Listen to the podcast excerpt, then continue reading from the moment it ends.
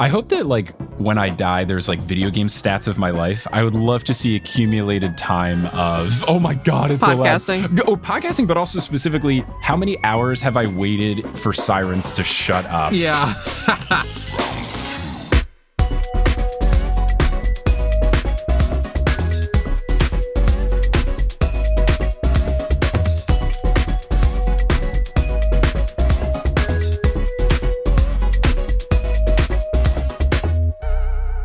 Welcome, fellow sleuths, to Meddling Adults, a game show where we grab our disdain for town bullies and we go head to head to test our wits against the prowess of fictional young detectives for charity. I'm your host, Mike Schubert, and I am notoriously bad at solving children's mysteries, which is why I am safely behind the judges' table, letting others duke it out instead.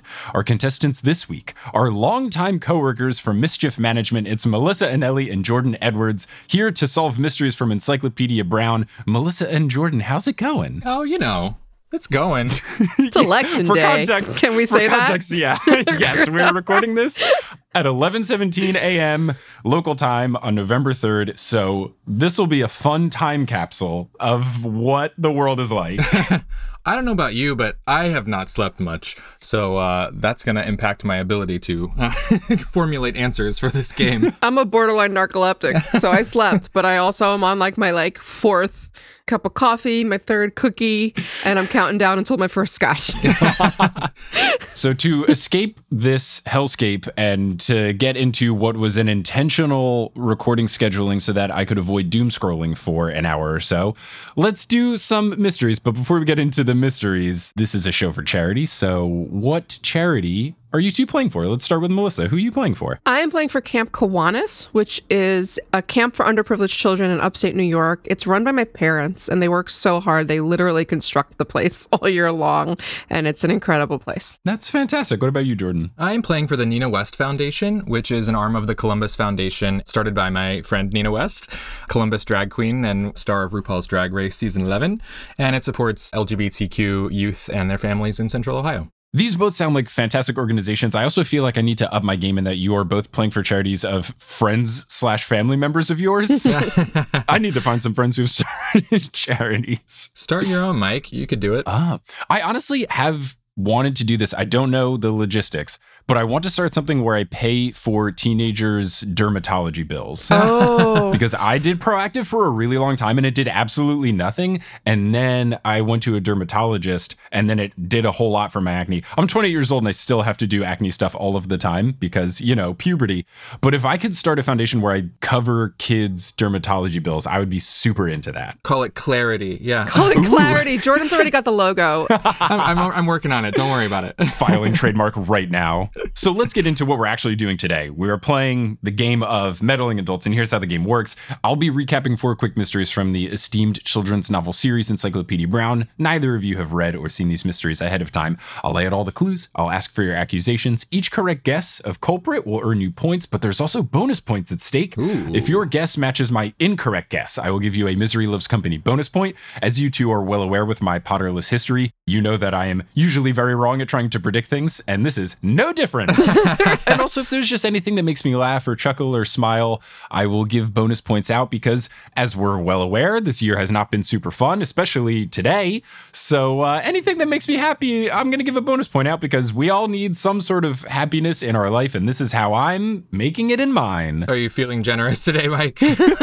Honestly, yes. Good. You could even just say, like, hey, the sky's still blue today. Oh, wow, bonus point. Thank you so much for pointing that out. good omens, good omens, blue sky. You're like a DM with inspiration points, just giving them out. We love that. Before we get into the mysteries, are either of you well versed in Encyclopedia Brown or any sort of mystery stuff? Are mystery novels either of your two's jams? I was a massive Nancy Drew fan growing up, Ooh, okay. And I, I was not. and Agatha Christie. I read the The Adventures of the Bailey School Kids was my like my only uh Nice. Well, maybe you just have some untapped potential that we are going to launch today. Mm, that's it. That's what it is.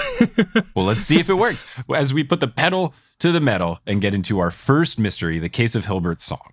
So, Encyclopedia Brown and Sally have closed the Brown Detective Agency early today because they're heading over to Maggie DeLong's house for her birthday party. They meet up with a boy in town named Hilbert Caps.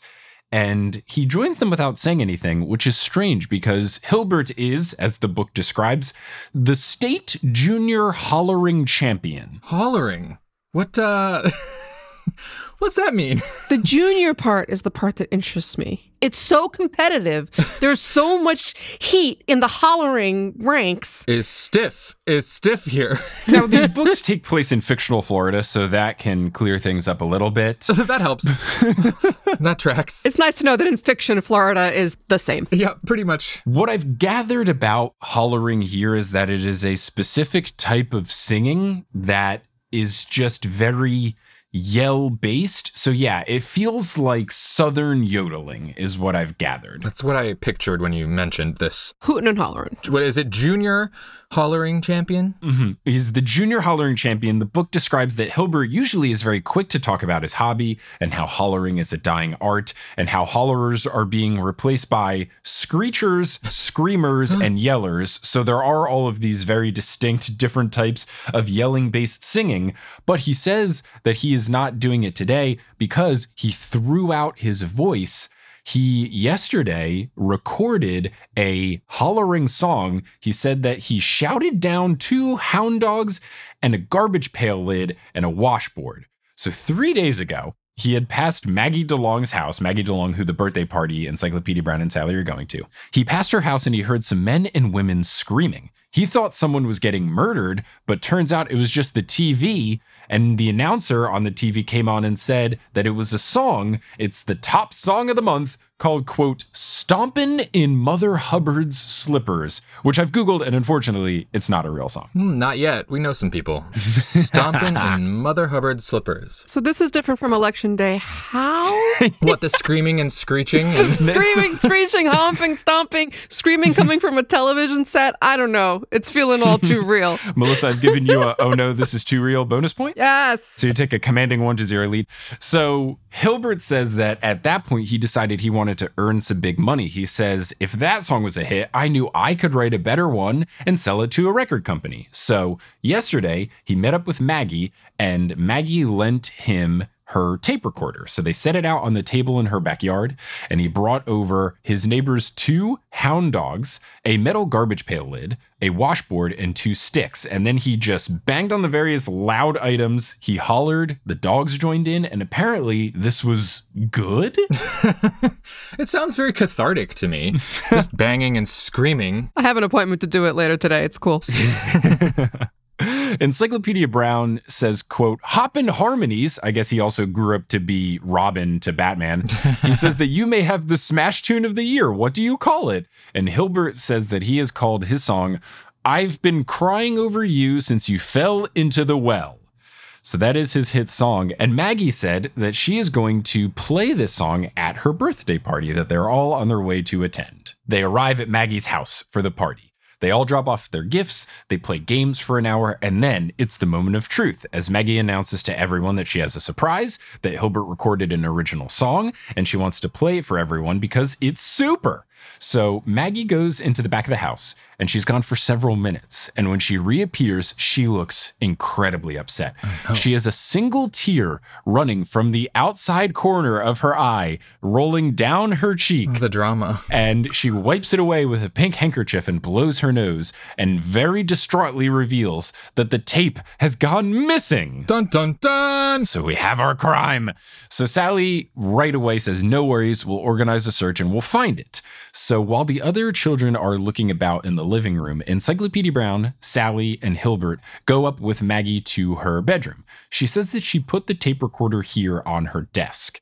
She says that the tape was still there inside the tape recorder when the first guest arrived today. Oh. Oh. So it was one of you. so at this point, Sally shoos away Maggie's gray cat named Ladybird and picks up the empty tape recorder. And Sally points out that if the thief only took the tape, the thief must have known that the song was valuable. Otherwise, they would have taken the entire recorder. So Maggie says that she didn't tell anyone about the song. Hilbert says that he only told his parents and then Encyclopedia Brown and Sally just now. And Maggie brings up the possibility, though, that the neighbors may have heard it since it was so loud. And she says that some of the neighbors are kids in attendance at the party. Mm-hmm. I want to know who the runner up to the junior hollering champion happy it is. I want to know about this ladybird. She sounds suspect. Yes. I mean, I mean, so Hilbert thinks that too many people could have heard it because it was so loud. But Sally points out that there are two kids at the party, Mitch and Charlotte, who live close enough to Maggie that they could have not only heard what was happening, but seen what was happening by looking over the fences in the neighborhood. So Hilbert gets excited at this thought, says, quote, we could frisk Charlotte and Mitch. They haven't had a chance to hide the tape anyplace. But Maggie is very sad. She says, unfortunately, all the kids went outside during the scavenger hunt, and maybe they could have hid it during the course of that. Stashed it away somewhere in the backyard. Thereby crushing Hilbert's frisking dreams. yes. My lord. Hilbert, settle down. Come on, Hilbert. Sally says that just before she went outside, Mitch passed her, and Mitch said that he was going into the kitchen to see if Maggie's mom needed help with anything. But Maggie says Mitch is tone deaf, quote, he couldn't tell a hit tune from an alarm clock ringing. Same. But then Hilbert jumps in. Hilbert says, wait a second. Charlotte excused herself just before the scavenger hunt. She said she had to go fix her hair. And Maggie says, oh, Charlotte fixes her hair every hour. And they're just at the point where they have no idea who could be the culprit. Maggie says, I doubt either Charlotte or Mitch is the thief. You might as well blame my cat. Uh, So they're very upset. Sally turns to Encyclopedia Brown and asks, Do you have any idea who stole the tape? And Encyclopedia Brown says, Of course I have an idea. Why don't you ask the thief? And then the big reveal happens. So I turn to the two of you. Who do you think is guilty? Wait, Encyclopedia Brown already knows? Oh, of course he does. He's Encyclopedia Brown. yeah, he's he's Benedict Cumberbatch. and nobody had to be frisked. oh my gosh. All right. No frisking involved. Only pure power of mind here at work. Pure deductive reasoning on the case of Encyclopedia Brown. Okay. Mitch, Charlotte, who fixes her makeup a lot or her hair. Her hair. Mitch is tone deaf. Who are the other attendees? Ladybird's a cat without opposable thumbs. Lady, you know, Maggie said you could blame her. The suspects would be Ladybird the cat, Mitch, who came inside and said that he was going to ask Maggie's mom if she needed help with anything, and Charlotte, who at some point came inside and said that she had to fix her hair, which I can relate to as, as someone that has to fix their hair constantly. well, your hair looks immaculate, so. You've both seen me at LeakyCons with my hairbrush and hair product in my backpack. I have with the spray and holding. You like have an exact number of seconds after spraying that you have to hold the hair, Yep, yep. and then you can let go. It's and I say this with pure admiration. It is a dedication to a process. It's a thing of beauty, man. Thing of beauty. okay, so how old are these people? They're all in fifth grade. So 10, 11. hmm Hardened criminals, one and all. Jordan, do you think it's super weird that Mitch would ask? I find that to be a little strange for a fifth grader. I mean, as a gay guy, I was probably that kid who would walk in and like ask the mom to like, you know, chat and talk about her divorce and, you know. I would rather hang out with moms than kids, but I- we don't know this about Mitch.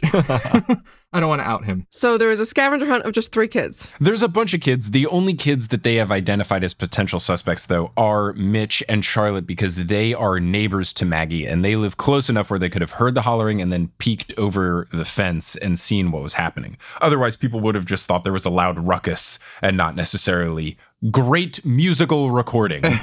If they were neighbors, could they have been one of the screechers and screamers in the other house? the Screechers and Screamers were just that song that was on TV. Oh, I see. Uh, it wasn't another person there. I see. So, no, there's no actual human screaming. It was just that song about stomping or whatever.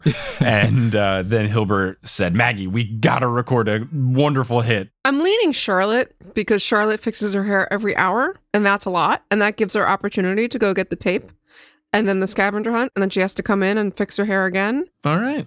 Jordan, what about you? I mean, I think just for fun, I'll probably say Mitch because I find his behavior to be shifty, but I can't think of I can't think of a real motive. yeah. You know, it's all good because you're both wrong. Oh. It's Ladybird. I knew it. it's Maggie. Oh. So the giveaway is that, and it was a very tiny detail, but the tear was coming from the outside corner of her eye. And that's not where tears come from. Oh. Tears come from the inside corner of your eye. So Encyclopedia Brown knew that this was a fake tear. She must have used an eyedropper of sorts.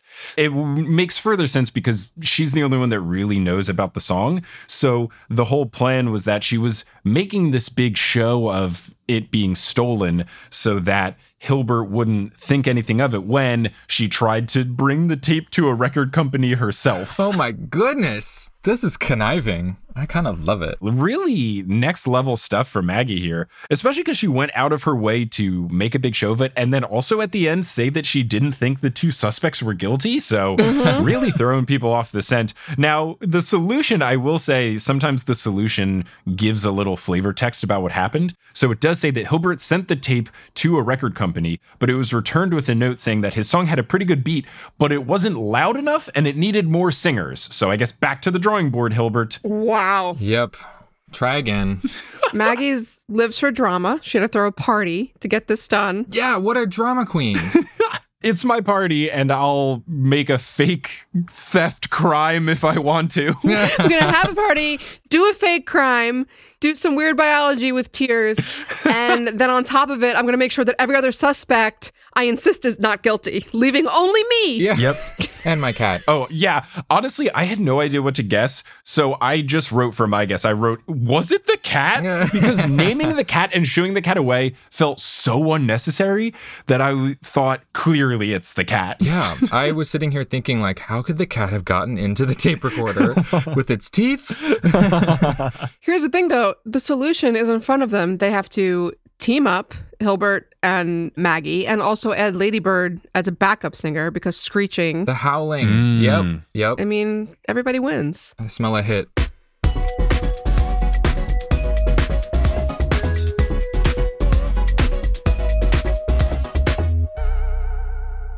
Today's episode of Meddling Adults is brought to you by The Listener. So, The Listener is a daily podcast recommendation newsletter that sends three superb episodes to your inbox every single weekday. And The Listener is written by past guest of Meddling Adults, Caroline Crampton. She is a podcast industry expert who listens to dozens of hours of podcasts in order to filter out the very best to surprise and delight you. And through The Listener, you'll be able to discover diverse audio beyond the usual standard big publisher audio that you already know of. The Listener will uncover gems from creators around the world. As a paying subscriber, as well as the email newsletter, you will also get access to a personal feed that can deliver the recommendations straight to your favorite podcast app. And as a Meddling Adults listener, you can get two extra months for free at thelistener.co slash meddlingadults20.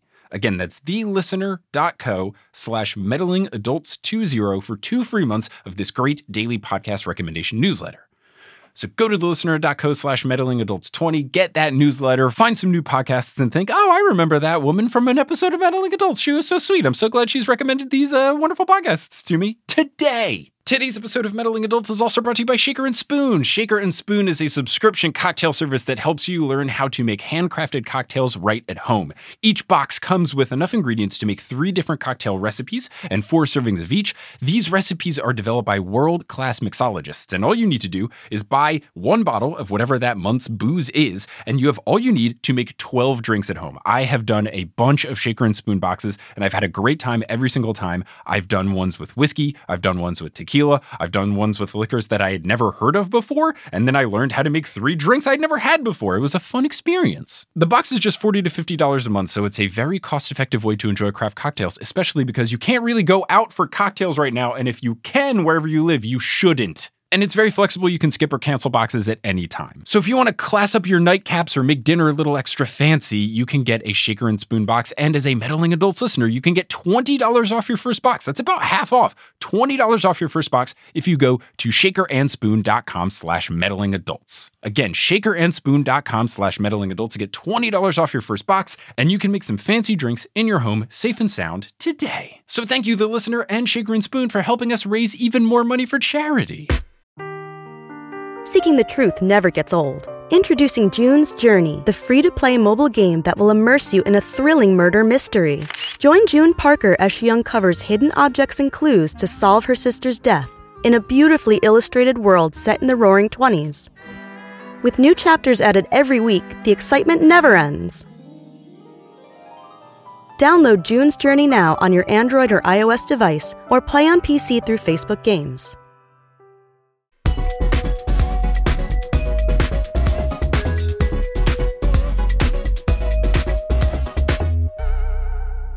So at the end of our first mystery, Melissa has a commanding one to zero lead as we get into our second mystery. Oh boy. All right. gotta, kick, gotta kick it up here. so we get into our second mystery, the case of the red sweater. So the two detectives, Encyclopedia Brown and Sally, are sitting in the Brown Detective Agency and they're playing checkers. But suddenly, a girl in a black leather jacket appears at the door. She is holding a human skull that has two holes in the top, and she says, Bullet holes! I just know it.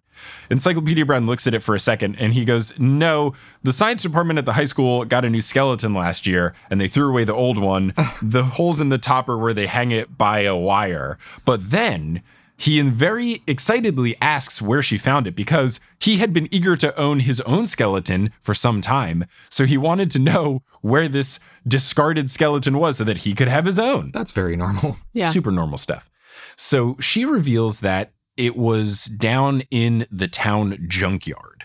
So they head over to try to find the rest of it. She says that her name is Carmen Oldfield. That's someone that they haven't met before, but she has come to them with this interesting case of a thrown out skeleton. So they follow her down to the junkyard, they ride their bikes, and when they arrive at the junkyard, Carmen heads to the back gate.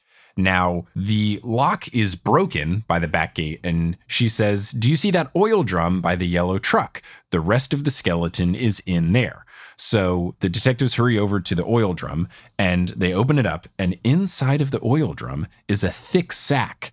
And Encyclopedia Brown reaches down, leans over the oil drum, and pulls it out. But right as he does so, Bugs Meany, the town bully, screams, Caught in the act!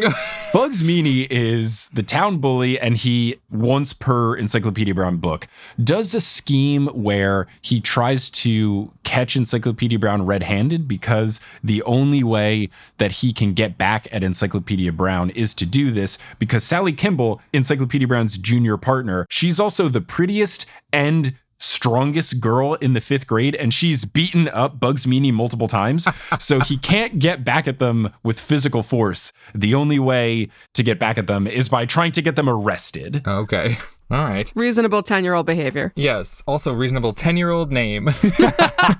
I believe he is a year or two older. So, you know, once you get to 12, all, all bets are off.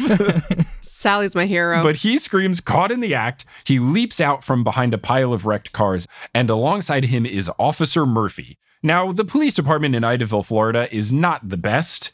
They fall for this Bugs Meany trick once a book, uh. and this is book 15 at this point. So they're really struggling here. It's like the Jacob Wohl of the series. Oh no!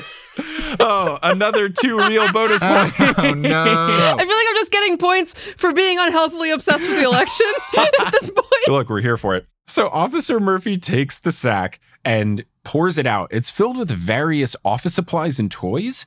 So Bugs claims that he has busted Idaville's biggest shoplifting ring. So Officer Murphy explains that Bugs claimed that Encyclopedia Brown has been shoplifting at the Five and Dime for months, and on the way back to town, you hide your loot here. And Bugs has been tailing him mm-hmm. over the course of these past months to see what Encyclopedia Brown has been up to. So Sally goes, Okay, yeah, sure. When did we do this? Yeah, prove it. what a twist! The bag of bones is full of toys. Yeah, so it's not a skeleton, it's a bunch of shoplifted items. So Bugs lists a bunch of days, and all of these days are days that Encyclopedia Brown and Sally did go into town. So this raises the question that goes unanswered Is Bugs Meany so hell bent on revenge that he is stalking them? Because it's uncanny at this point. Yeah. Yeah. Or he got a hold of their calendar somehow. This is creepy. I don't like this. So Encyclopedia Brown says, Oh, don't worry. Carmine, this girl that we just biked over, is our witness. And they turn over and go, Carmine? And she's gone. so Suspect. in what is normal Bugs Meany fashion, he has gotten someone to play along with this, and Carmine is the recent person that is in on this mm-hmm. Yeah. attempt to catch them red handed. Oh my goodness. The layers and levels to these schemes, man. Yeah. Sally says, You put her up to this, Bugs Meany. You're so crooked, you have to screw on your socks. I had to think about that for a second, but okay. I'll take it. Yeah. So Officer Murphy speaks to Encyclopedia Brown, says, Bugs stopped me this morning as I was driving past the junkyard on my rounds. He says that he saw a boy in a red sweater, you, leaning over the oil drum. And Encyclopedia Brown explains Bugs knows I only have one sweater, this red one. This is just a trick to get even. Yep. So Officer Murphy says that Mr. Dillon, the junkyard owner, saw a boy leaning into the barrel about the same time, but he couldn't make out more than the red sweater because of how far away he was from the oil drum. Now, Sally brings up that this boy in a red sweater was probably just Bugs Meany wearing a red sweater, pretending to be Encyclopedia Brown. Right. If he knew so much, a disguise, a clever, Clever disguise. disguise. Sally says he probably just changed out of his red sweater into the brown one that he's wearing now before stopping you, officer. And Bugs Meany says, This dame is off the wall. if I changed sweaters, the red one would still be around here. I didn't have time to go home. when were these books written? So these books started to be written in 1965, but now we've gotten later into the series. This one was written in 1976. this dame. But they still talk like they are 1920s gangsters. Yeah. Look at that getaway sticks on her. yeah, yeah, you see? She's been practicing her flapper routine for months. For 40 years. oh boy. so Sally then points out, though, she goes, Wait a second, Bugs, why are you wearing a girl's brown sweater? The buttons are on the left side. A boy's sweater has the buttons on the right side. I didn't know this for most of my life until. Is that real? Yeah. It is a real thing. The year before Macklemore made thrift shop a thing and everyone went thrift shopping all the time, you know, Macklemore, who single handedly saved the thrift shopping industry. yes, hero. the year before that was a thing, me and my friends went ugly Christmas sweater shopping at the thrift stores near my college. And I got the most horrendous women's bedazzled. It's sewn in, there's beads on it. It's absolutely atrocious, but in the best way. Sounds like a masterpiece. Gosh, it's incredible, but it's a women's large Christmas sweater that fits me and it has the buttons all on the right side. And I remember asking one of my friends, why are the buttons on the other side? We feel the need to gender our clothing, and that's why. Yeah. And then she said, What do you mean buttons are always on the right side? And I was like, Buttons are always on the left side. I mean, we both learned in that moment. It was great. We both had the same realization of, Wait a second. It was wonderful. So, yeah, that is a thing. It's such a dumb thing. It's Who made this decision? You can't wear that cloth. Probably a man. Honestly, right. Who made all those decisions? Yeah. So Sally asks this of Bugs, and the narrator describes this as quote, Bugs looked like a boy who had swallowed a school of goldfish. And then he stammers, I uh it's my my girlfriend's sweater. I borrowed it this morning. And Sally goes, What girlfriend? Which I love that Sally not only is strong, not only is pretty, but she's also tuned in to the town gossip and knows that Bugs Meany does not have a girlfriend. She's gonna throw shade when she needs to, and I love that.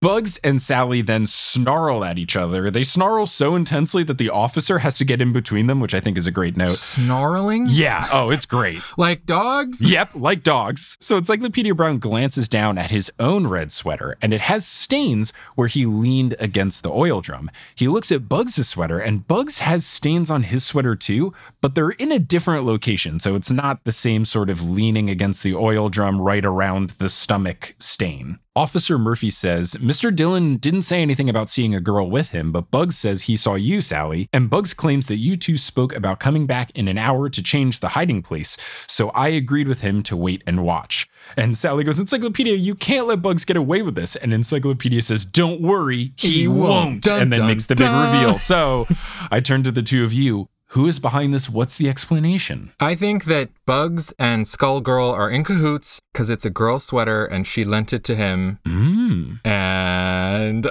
I don't know. That's where I'm at. I mean, that could be it. I'm guessing that they knew of his love for the skeleton. And so they are using that love to frame him for the shoplifting that they've been doing. That's my guess. Final answer, Meredith.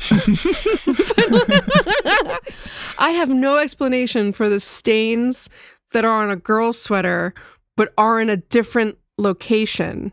Because it seems to be that Skullgirl's sweater, she had to have gotten that skeleton from someplace. So it's in a different place. So oh yeah, they had she had to get the head somehow. she had to get the head somehow, and it- they got rid of it. So it's in there someplace, but the stains are different than leaning over the whatever to get the whatever. The stains, I will say, like it looks similar. It's just in a different.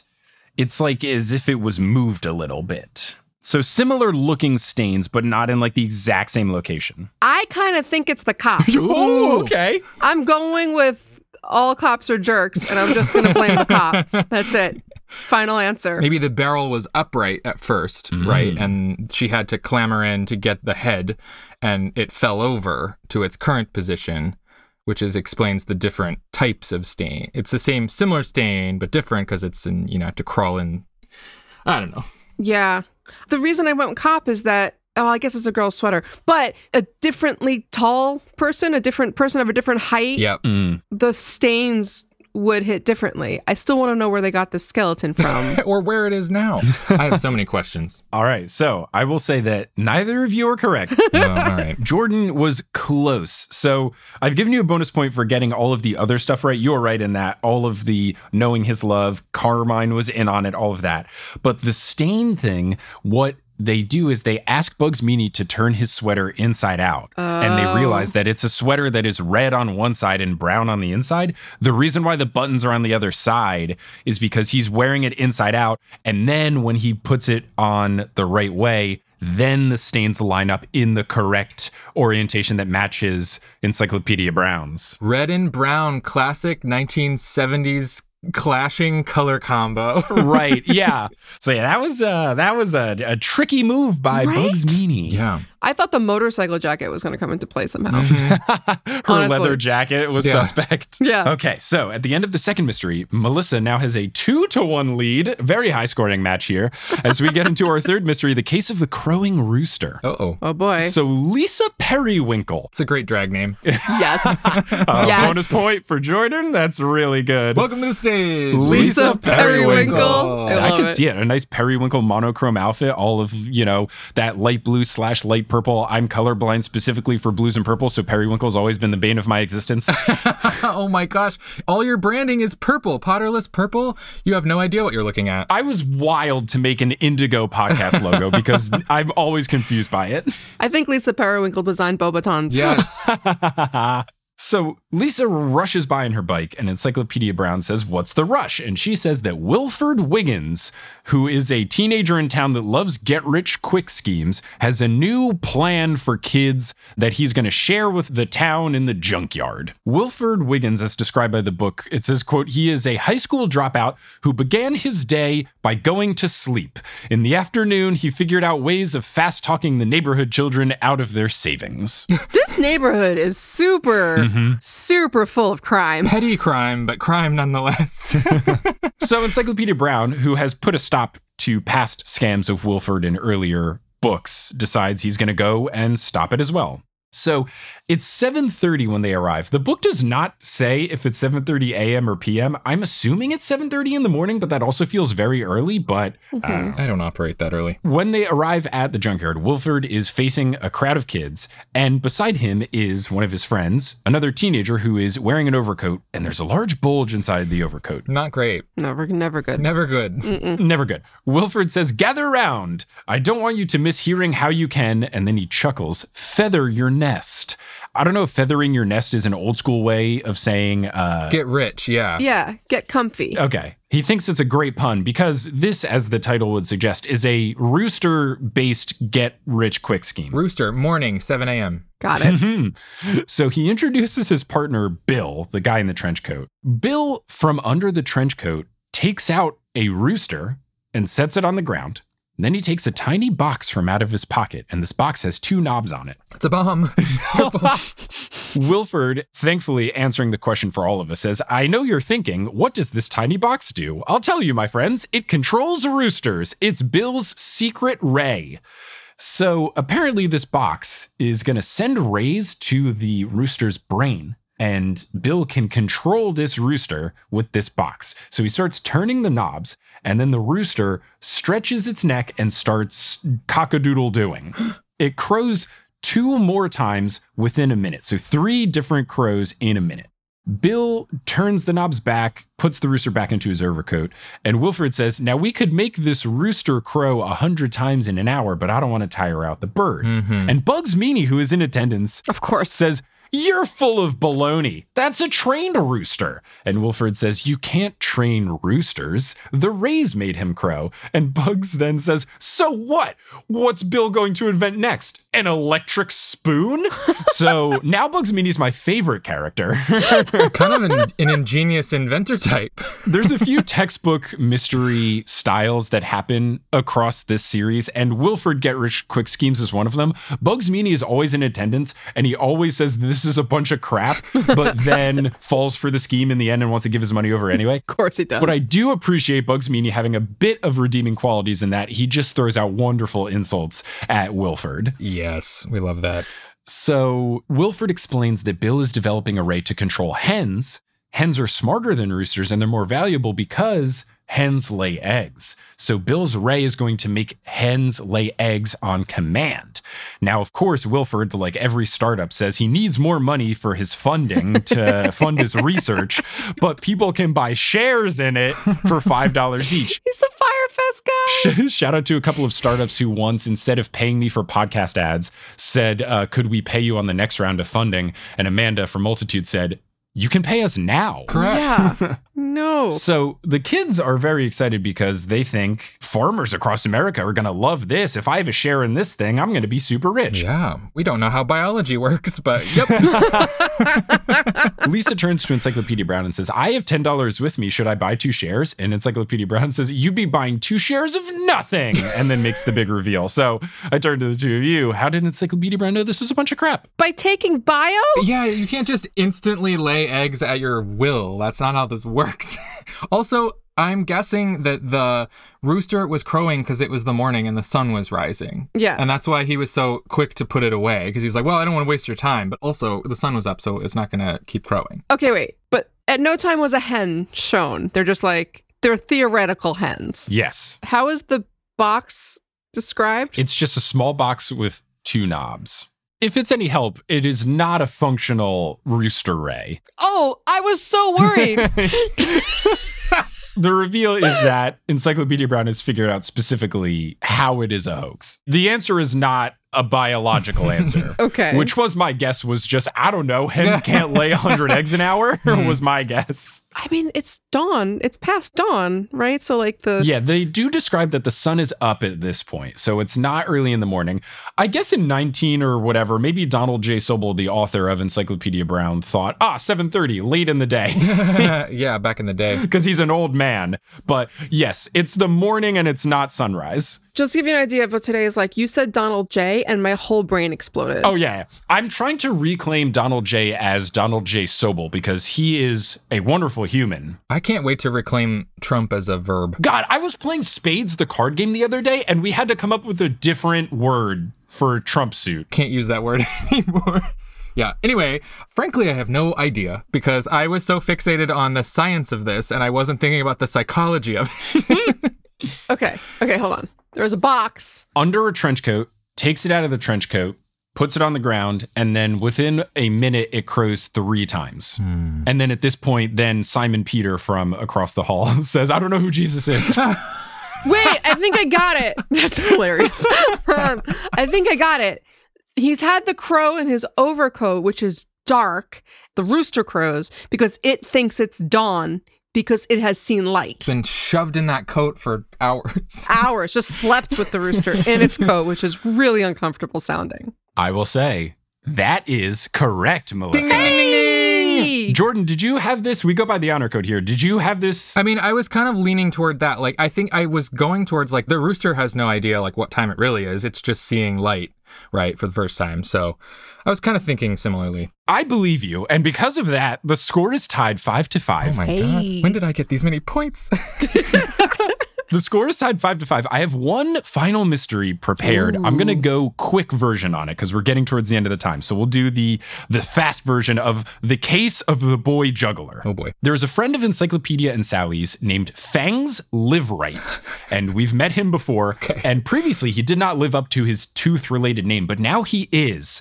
He is entered into a talent competition for a new television program that is filming in Idaville called Young America, the most boring name for America's Got Talent ever. And he has tryouts. Now, his talent that he's going to do is he's juggling apples and he's going to bite the apples in midair and then continue to juggle them to the point where he like throws it up, bites it, catches the next one, and then by the end of it, he's just juggling three apple cores, which I will say sounds really cool. I would love to see this. Yeah. That's impressive. Just the chewing logistics alone.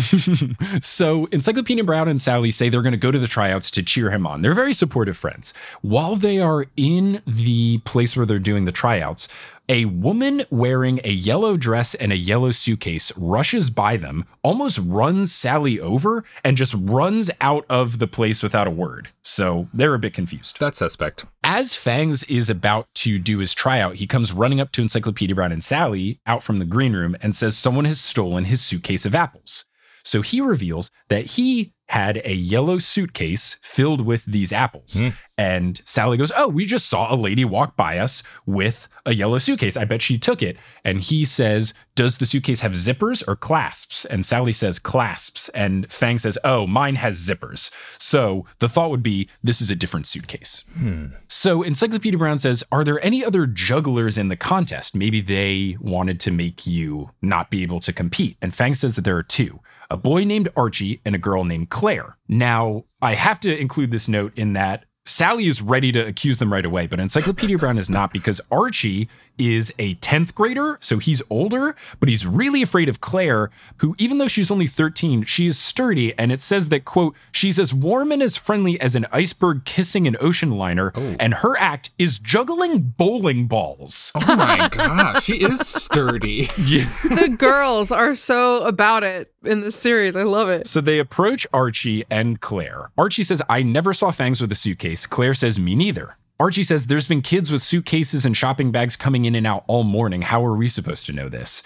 Encyclopedia Brown says, The suitcase is old and dusty, so maybe there are some fingerprints around. And Claire says, Oh, wait, I did see someone that looks suspicious. There was a woman in a yellow dress leaving in a big hurry, and she had a suitcase. And Archie says, Oh, yeah, I saw her too. She was in such a rush, she almost bumped into Sally, and she had a yellow suitcase just like Fangs. And Fang says, No, that wasn't my suitcase. Mine has a zipper. Hers has clasps. And Sally turns to Encyclopedia Brown and says, How are we going to figure this out? And Encyclopedia Brown says, I already have. So I turn to the two of you.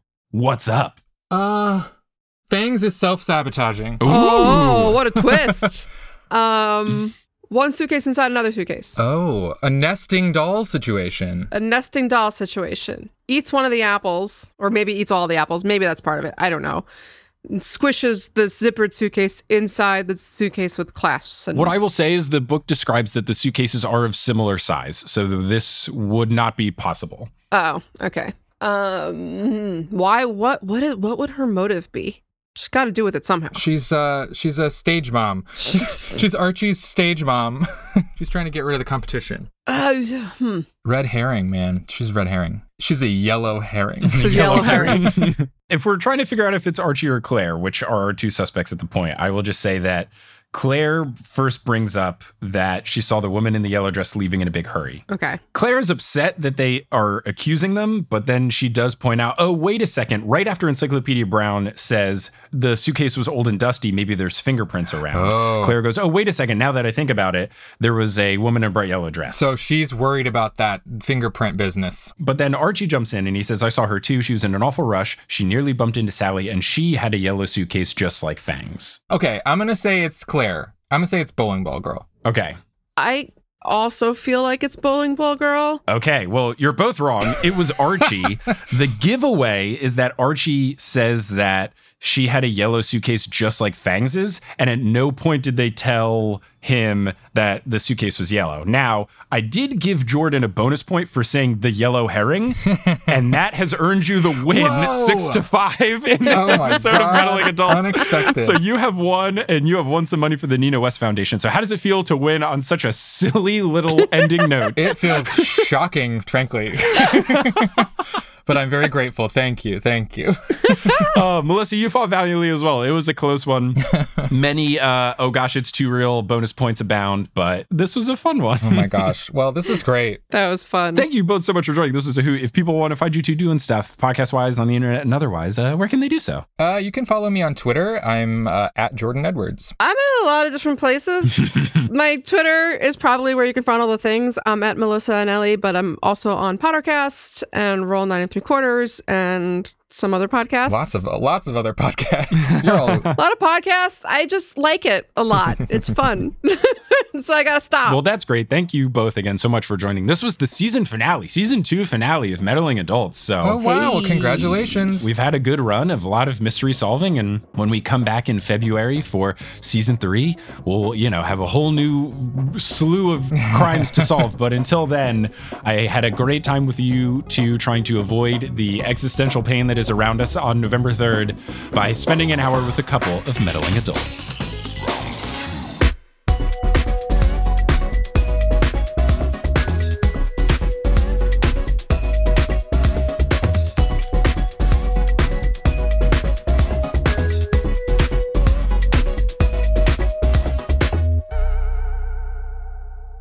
Thanks for listening to the season finale of season two of Meddling Adults. It has been quite the ride, and I'm so honored that you joined in for this wonderful experience. This season would not have been possible without all of the people who supported at patreon.com slash meddling adults, but I want to give an extra special shout out to the people who joined at the highest tier, the true meddling adults. Those are Veronica Bartova, Lotta Bartova, Don't Call Me Nymphadora, Salvatore Testa, Polly Burge, Danielle Goy Bolt, Yogan Shanley, and Kelsey Gillespie. Also, the show wouldn't be possible without the people who made it. So, Meddling Adults is created, hosted, and produced by me, Mike Schubert. Our editor is Brandon Grugle. The art is by Maayan Atias and Kelly Schubert. The music is by Bettina Campomanes and Brandon Grugle, and the website is by me and Kelly Schubert. If you want to support the show, you can join that Patreon. It's not too late. You, we will still be raising money in between seasons. You can do so at patreon.com slash meddling adults. I'll be putting up bonus clips throughout the break as well, so you can get access to those wonderful extra goodies. We'll put you on the website, and we'll thank you at the end of next season if you join at the highest tier. Or if you'd rather support on a one-time basis rather than a monthly donation, you can do so at paypal.me slash meddling adults. Season 3 of Meddling Adults will launch on February 3rd, 2021. I needed a little bit of a break in order to make the show and sleep and also enjoy the holidays. So,